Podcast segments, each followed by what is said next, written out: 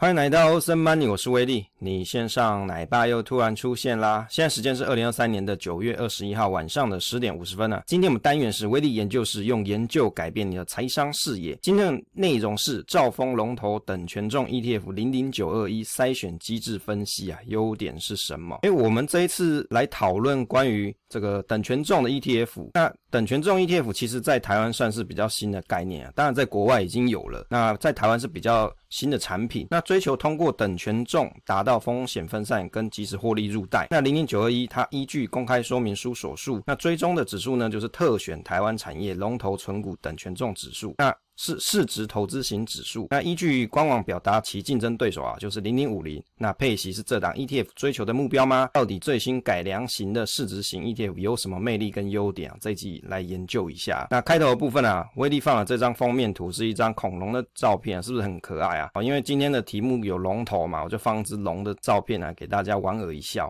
温馨提示与免责声明哦，内容若有提及标的历史绩效，不代表未来走势哦，受众应有独立思考之精神，研究仅仅供参考，勿作买卖依据。个人心得分享，非投资教学，无业配，非证券分析师。找名牌指导需求，请洽合法投顾公司。内容若有疏漏有误，请再告知。以标的单位发行公告为主。那播放平台的动态广告，非节目制播，纯属支持平台营运。内容请谨慎评估，非洗脑节目。内容可能有错误，请自行培养能力，验算查证。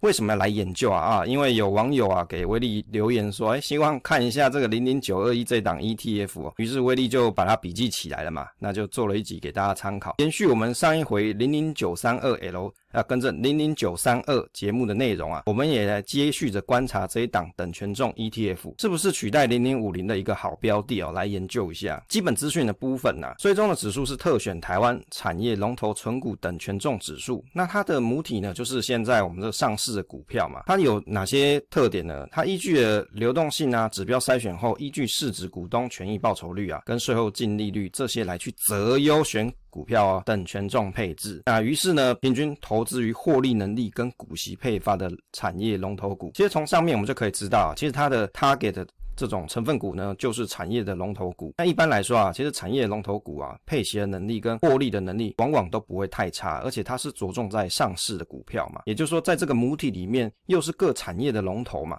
于是他选的就是这些东西。指数的基期日是从二零二二年的九月二号开始，定审是每年的六月、十二月，总共选出三十档标的。特色就是追求产业龙头标的啊，等权重特色，卖掉涨多的成分股，于是获利了结。但是呢，它没有平准金的机制哦。其实你去看，像现在零零五零，原则上它里面选到的也多半都是各产业的龙头啦，只是说是市值比较大的公司，往往比较容易占到龙头的这个地位嘛。所以从思考逻辑上是这个样子。筛选机制的部分啊，一般 ETF 大概都有一些流动性筛选啊，避免说选到一些流动性不好的标的。它会通过最近十二个月的成交金额总额由大排到小啊做排序，前二十 percent 无条件通过流动性筛选。另外呢，要再删掉。后二十 percent 的这些候选人嘛，另外还要满足下面两个条件之一就可以。近三个月的平均成交量达到一万交易单位，近三个月平均周转率达六 percent。其实简单分析就是具有一定流动性水准的标的啊，通常龙头公司的流动性并不差。筛选机制的部分，其实它里面的指标筛选哦，大概就是提到说最近一季。会计师查核检核之财务报告没有亏损，还有啊，最近有亏损，但是呢，它没有累计亏损，诶，这个也可以符合哦。另外呢，最近一年曾经发放现金股利，而且最近三年至少有两年发放现金股利。啊，依据这个台湾证券交易所产业分类，属产业内发行市值前三大股票，放宽为最近三年曾发放现金股利啊。讲得很长啊，其实简单分析就是近期没有累计亏损的标的，而且近年有发现金股利啊。我们把它浓缩一下，分析一下。筛选机制的排序啊，依据台湾证券交易所产业分类。计算通过流动性筛选股票之发行市值以及股票档数占比啊，分配各产业的成分股预留档数。那在这个阶段里面呢，它每个产业都会预留一档哦，哦，这是比较特别的一个特点啦。原则来说啊，分析来看就是每个产业它至少会有一档当做一个精神标的的概念啦。所以如果你觉得台湾的这这些产业，你觉得你每个都想平均配置一下，诶，它是有这个功能的哦，它至少每个产业它会留一档哦。筛选机制里面啊，还有提到说，它会依据市值、股东权益报酬率以及税后净利率啊来做排序，依据产业成分股预留档数啊，再去选取成分股。那如果当这个产业无法选取足额的成分股的时候，再会由缺额再依据产业的市值以及产业的股票档数由大至小依序排序而递补啊。那权重计算当然就是依据成分股等权重来做计算了。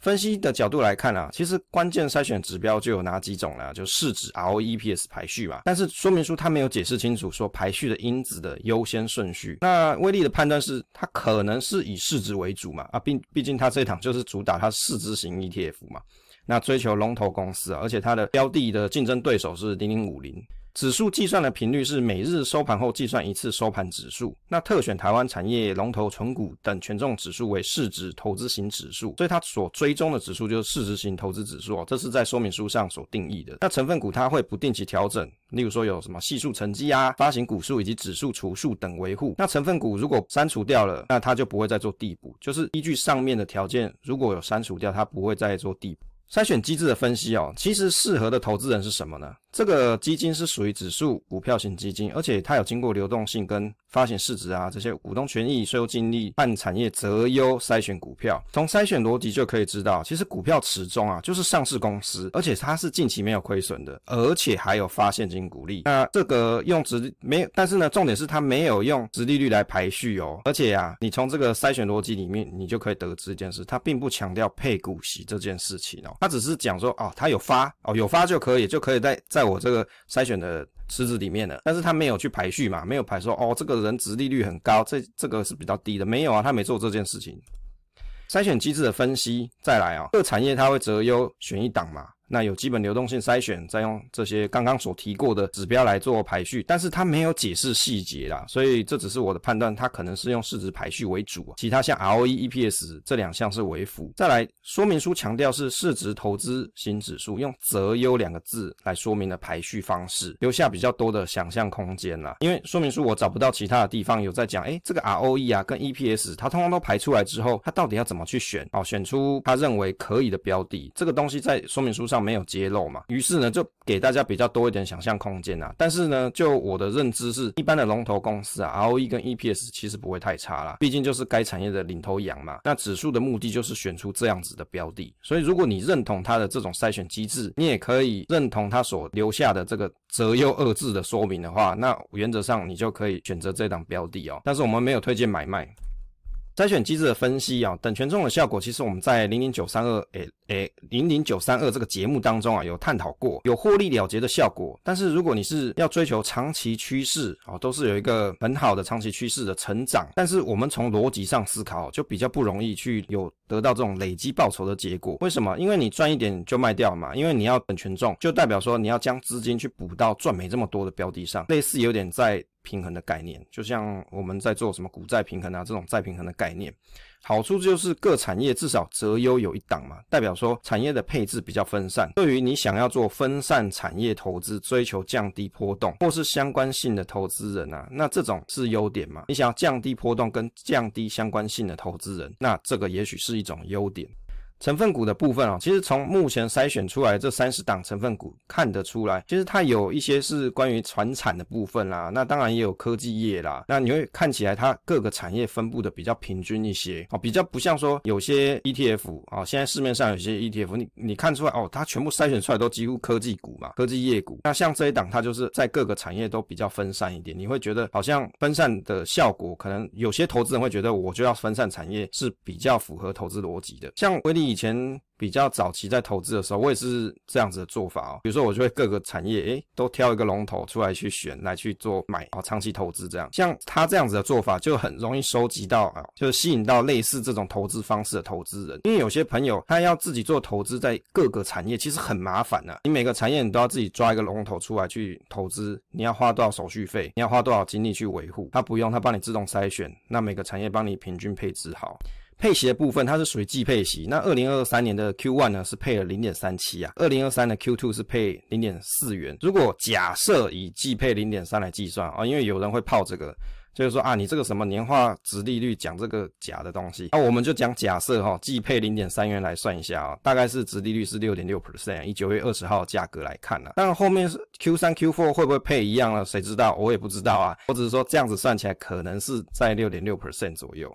回撤报酬啊，从二零二三年的一月四号成立，那从官网上官网上面来看啊，对比的对手就是零零五零。那零零九二一八月的月报来表示哦，近三个月呢。它的累计报酬是三点二 percent，近六个月是十九点七四 percent，成立以来是二十一点六五 percent。那零零五零八月显示是近三个月是十一点二三 percent，近六个月是十点四二 percent，成立以来是五七五点五 percent。那零零五零呢，二零二三年六月二十五成立哦。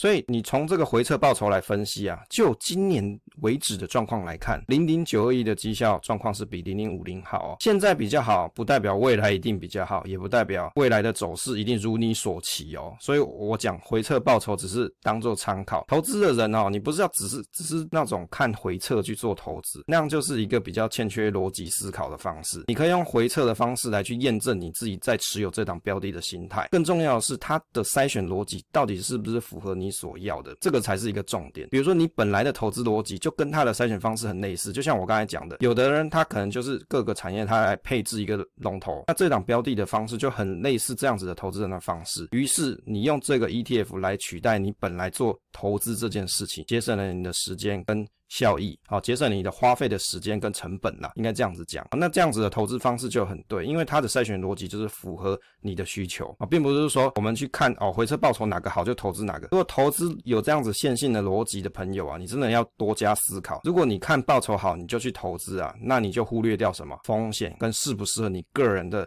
投资理念嘛。结论的部分呢、啊，等权重降低单一个股的风险，分散产业投资方式。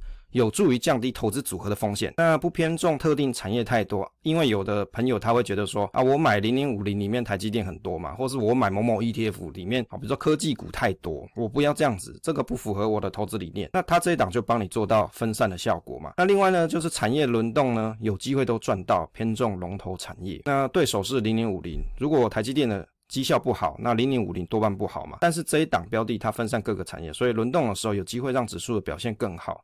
但是等权重它有其优优点。刚刚这些优点，但是它有缺点啊，权重固定，因此当赚钱的公司出现的时候，涨多权重就要调降。诶，人家正在要这个走势正要往上的时候，结果它权重就把它降下来，那报酬率的爆发力就不足嘛。这很简单逻辑的思考就是这样啊。那如果你觉得诶这个也没差，我看的是一个 for long term，我觉得分散产业才是符合我投资理念，那这档很 OK。可是有些朋友他可能是想要看诶短期的一个成长哦，短期的一个波段，那可能这一档呢，它反而就没有这样子很好的效果。那因为这是从筛选逻辑里面去得出的合理结论啊，各位你可能看了之后，你也有自己的思考跟逻辑啊，这个无所谓，反正我的认知它会有这样子等权重的优点跟缺点啊，也跟大家报告完毕了啊，分享总是单纯的快乐，期待下次再见。